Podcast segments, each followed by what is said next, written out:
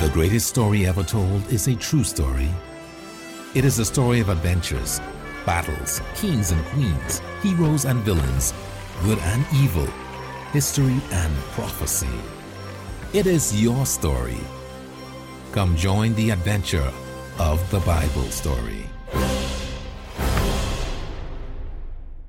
Chapter 120 Syria learns a lesson from the God of Israel. After the dramatic miracles of fire, tempestuous wind, and earthquake, God chose to communicate with the prophet Elijah through a still, small voice. God revealed himself in this way to show Elijah that he should not always expect God to provide bombastic miracles to have his faith strengthened Similar to today, God does not often manifest himself in mind shattering physical events. He speaks through his revealed word, the Bible. However, we must remember that it is the same omnipotent God. Armed with strengthened faith and a renewed zeal to work for God, Elijah retrieved his donkey from inside the cave on Mount Sinai and began his trek north toward Israel in search of the young Elisha, his chosen successor. Elijah traveled for a week before he finally reached one of the main highways. God had specifically directed him to take the route toward Damascus, Syria most likely along the King's Highway. Although Elijah traversed along this main thoroughfare on the eastern side of the Jordan River, he no longer feared being spotted by Jezebel's henchmen. He was on God's mission and knew that he was protected. No doubt Elijah was encouraged when God told him to take this route he journeyed through the beautiful familiar hills of Gilead. Ten miles before Elijah reached the town of Abel Meholah, where he was to pick up Elisha, the prophet walked through his hometown of Tishbe. Elijah thought back on his own beginnings with God and was delighted that the next prophet to Israel had grown up so close to where he was raised. Upon nearing the city of Abel Meholah, Elijah asked some of the townsfolk where the young Elisha could be found. Some of the locals told him that Elisha belonged to a large, wealthy family on the outskirts of town. Elijah followed the directions over a couple of hills until he saw dust rising into the air off in the distance. A large gust of wind whipped through the valley momentarily, clearing away some of the dust. Gazing ahead, Elijah saw a dozen plows breaking up the earth, each being driven by two oxen and directed by a man. Elijah continued on until he saw one of the plowmen was Elisha, the very man he was to summon. Elijah quickly picked his way across the plowed field, walking up behind Elisha. Elisha, busy at work, didn't notice anyone coming up behind him until he felt a large piece of cloth come over his head. Elisha immediately stopped the plow and turned around. As he turned, Elisha beheld the old bearded prophet Elijah.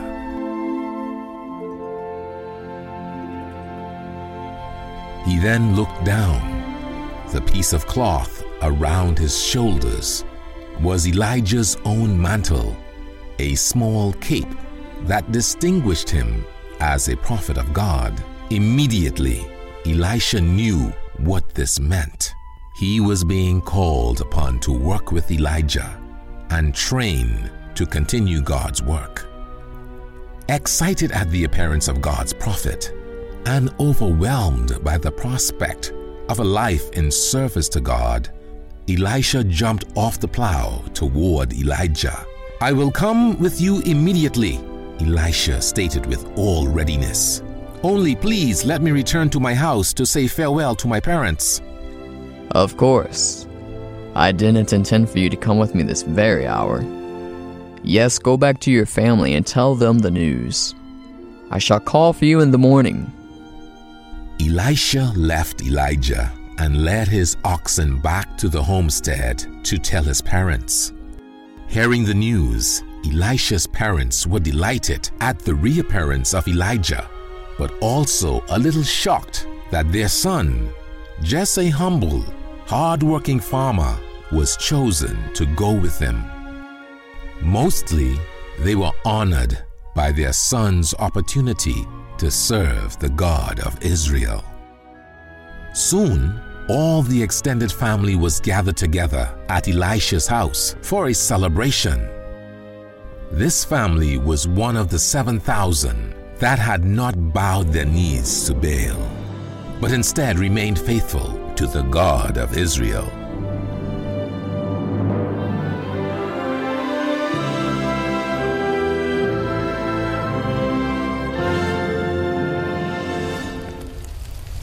Elisha made a large fire and used his farming instruments as fuel for the flames.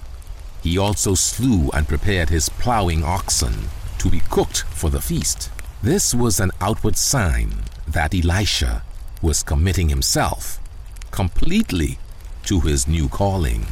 There would be no turning back once he decided to follow hard after Elijah in service to him and God.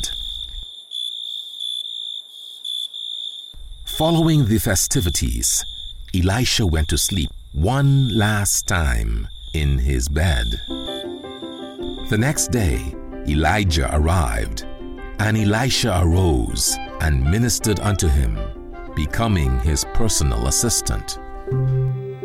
In the years following, God led Elijah to see the need to create a number of schools to train young people how to follow the laws of God.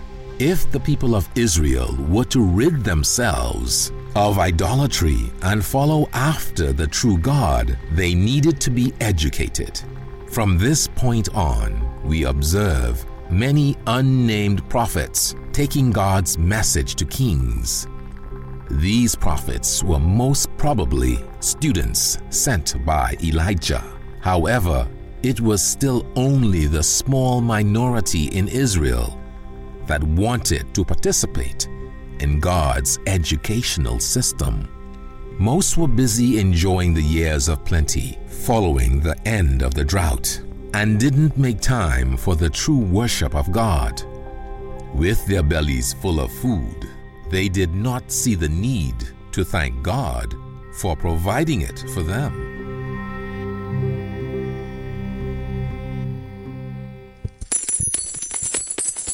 The state of Israel was growing once again, and the coffers of Israel's capital, Samaria, were beginning to fill with gold and silver. King Ahab and Queen Jezebel built magnificent palaces for themselves and filled them with the finest materials, including rare ivory imported from Egypt. News of Israel's restored wealth spread across the lands, leading foreign kings to take notice of Israel's growing power, particularly King Benhadad of Syria, to Israel's northeast, began to covet the wealth of Israel. Early one morning, King Ahab was awakened by a trumpet blast from the city walls. Startled, he jumped out of bed and ran out of his bedroom.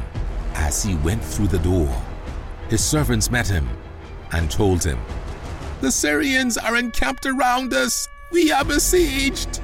Startled by the news, Ahab strode out of his palace and climbed atop the city wall. He had to see it for himself.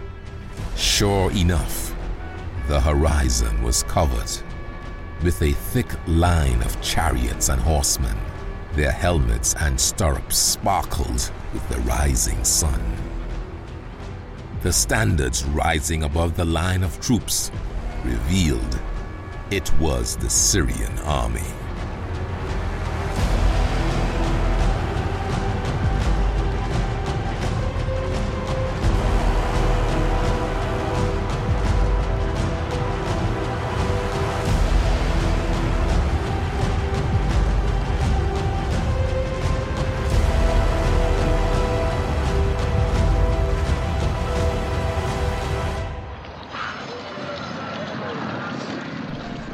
Ahab gazed toward the horizon, the line of troops broke and a single chariot proceeded toward the city.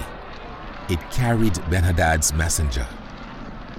Ahab made his way down off the wall to the inside of the city gatehouse to see what the messages had to say. Thus saith King Benhadad, the messenger said after he lighted off his chariot. Your silver and your gold are mine, your wives and your children, even the very best and healthiest are mine. Fearful of all out war with a far superior army, Ahab told the messenger, Your king is right. Please tell Benhadad that all that is mine is his. I am his servant and will happily provide him with all my gold and silver. Ahab tried to negotiate his way out of a confrontation with the Syrian army by offering what he could. When the king of Syria heard Ahab's response, he was surprised Ahab would hand over his wealth so easily. If Ahab is so willing to give up so much, he must be weaker than I realized. Ben Hadad thought. I wonder how much more he would give up. Immediately, the Syrian king sent the messenger back into Samaria. Our king wants you to know that he has changed his mind, the messenger reported. He has decided not to require that you send him the gold and silver. Ahab was relieved by the message, but the feeling didn't last long. The messenger continued Instead, our king has decided to trust our gods in determining what you will need to give up. Tomorrow, about this time, he will send men into your city and they will choose what to take. Anything they want, they will take, and you shall let them. Only then will the king remove his army from besieging Samaria. Things had gone from bad to worse for Ahab. He called together the elders of Israel living in the city for their advice. I offered Ben Hadad anything of mine he wanted, even my wives and children, if he would leave us alone, Ahab explained. But now that is not enough for him. He wants us to allow some of his men into the city to take whatever they want. Then, he says, they will leave. However, I don't believe him. I think that once inside the city, the Syrian men will try to take over. It would be much easier for him to destroy the city once we allow his men inside. Therefore, we must stand up to this king and his army. The elders agreed, emboldened by their support. Ahab sent a messenger back to the king and refused Benhadad's terms. What? The king of Syria shouted when he heard Ahab's response. Oh dare weak King Ahab defy me? Return and tell him that I am willing to die before my gods if I don't reduce the city of Samaria to a pile of dust by the hands of my powerful army. The messenger returned to King Ahab with Benhadad's boastful declaration. However, this time around, Ahab wasn't as frightened as before. He had just enough courage to send his own spiteful rebuke back to Benhadad. Tell your master that his threat to wipe out my great city fails to impress me, Ahab told the Syrian envoy. Go remind your leader of the old saying one who is going into battle shouldn't boast like one who has returned victorious. The dispatches between the two kings continued all morning. It was about lunchtime when Benhadad received the final message from Ahab. Sitting in a large tent with most of his accompanying rulers and enjoying a lavish banquet, including much wine, Benhadad staggered to his feet when he heard Ahab's response. Enraged at Ahab's insolence, Benhadad barked out, To your stations, army of Syria! Prepare to attack Samaria at once! High on the city wall, Ahab saw the soldiers of Syria assembling themselves together in battle formation. Quickly, Ahab called his royal guardsmen and provincial princes to help him compose a strategy to withstand the impending assault. While discussing the plan, the king was told that a stranger with a vital message had come to speak to him. The stranger identified himself as a prophet of God and informed the king that God would give him victory against the Syrians to remind him that the God of Israel is the only living God. Stunned by the prophetic message, Ahab asked, How am I supposed to win a war when I hardly have an army? Don't fear, the prophet responded. God wants you to make an army out of the people of the city. Ensure that the princes of the tribes of Israel form the vanguard of your force. They are the best trained soldiers. After you have them prepared, then arm the rest of the city as rapidly as you can. Who is expected to lead this army? We don't have an experienced general, the king replied. God expects you to take charge of the army, Ahab. If you do so, God will bring you the victory. Realizing that a miracle from God was Israel's only chance of survival, Ahab obeyed the prophet of God and assembled the princes together with the royal guard. Only 232 men of war. Ahab then gave whatever weapons were left to the 7,000 Israelite civilians inside the city. With the mixed bunch of fighters and citizens, Ahab started out from the city of Samaria. Obeying God's instructions, Ahab led the 270 princely leaders out, leaving the city gate open behind them. At once, an enemy scout notified the king of Syria The Israelites have opened their gates. Benhadad was imbibing a final drink inside his spacious tent. He grew smugly confident of his army's numbers. How stupid of the Israelites! He muttered to himself.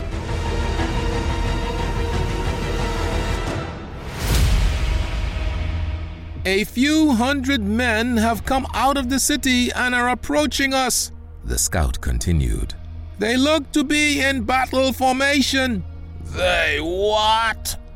Benhadad replied with slightly slurred speech, shocked that the army of Israel was coming on the offensive with such a small group.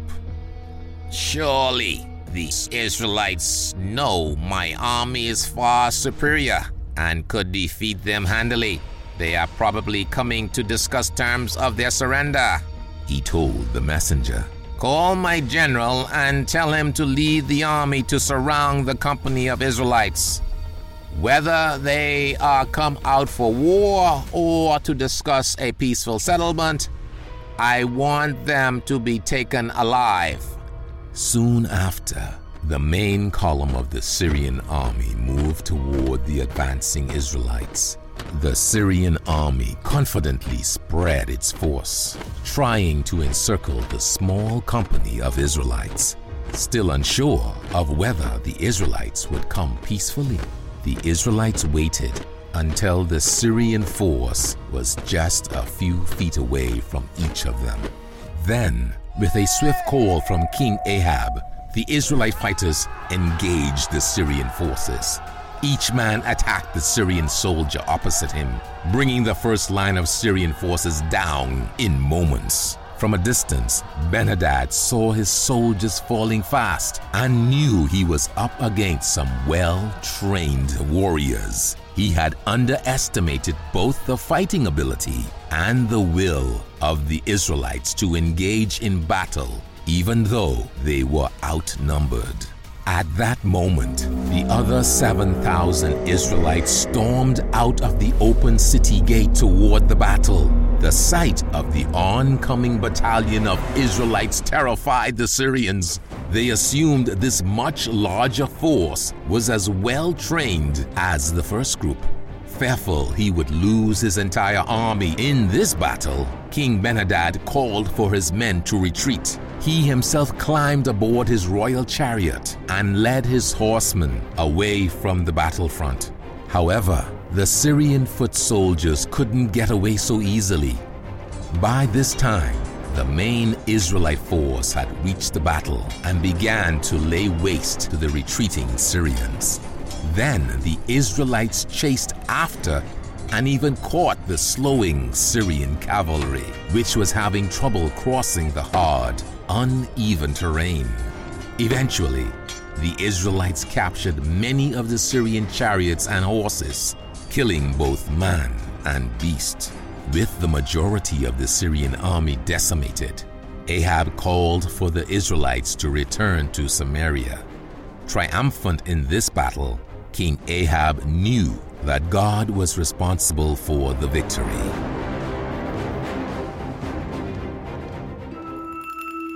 Shortly after successfully routing the Syrian troops, a prophet appeared to Ahab with further instructions from God. Go and strengthen your army, Ahab, the prophet announced. King Benhadad is still alive and has made his way back to Syria. He is furious he lost the battle against Israel. Next year, he is going to return with another large army and will seek to destroy Israel. In the meantime, you should train your men for war.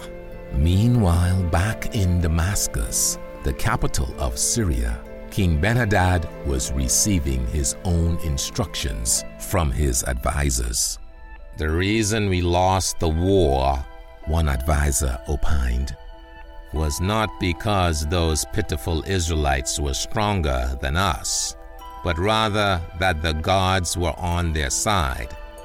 Their gods are the gods of the hills. I believe that if we were to fight them again, in a large open plain, we will be the victors. Also, he continued, instead of including your provincial leaders in the battle group, simply call up conscripts and put them under the command of seasoned generals. This way, you will have better control over the army. If you implement this strategy, you will be able to defeat the Israelites. King Benhadad heeded the suggestions of his advisers and started to muster another large fighting force to descend back to the land of Israel. This time around, he was certain they would not fail.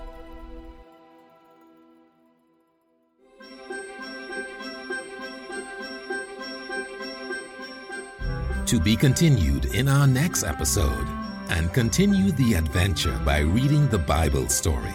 Find it under the Resources tab at pcg.church.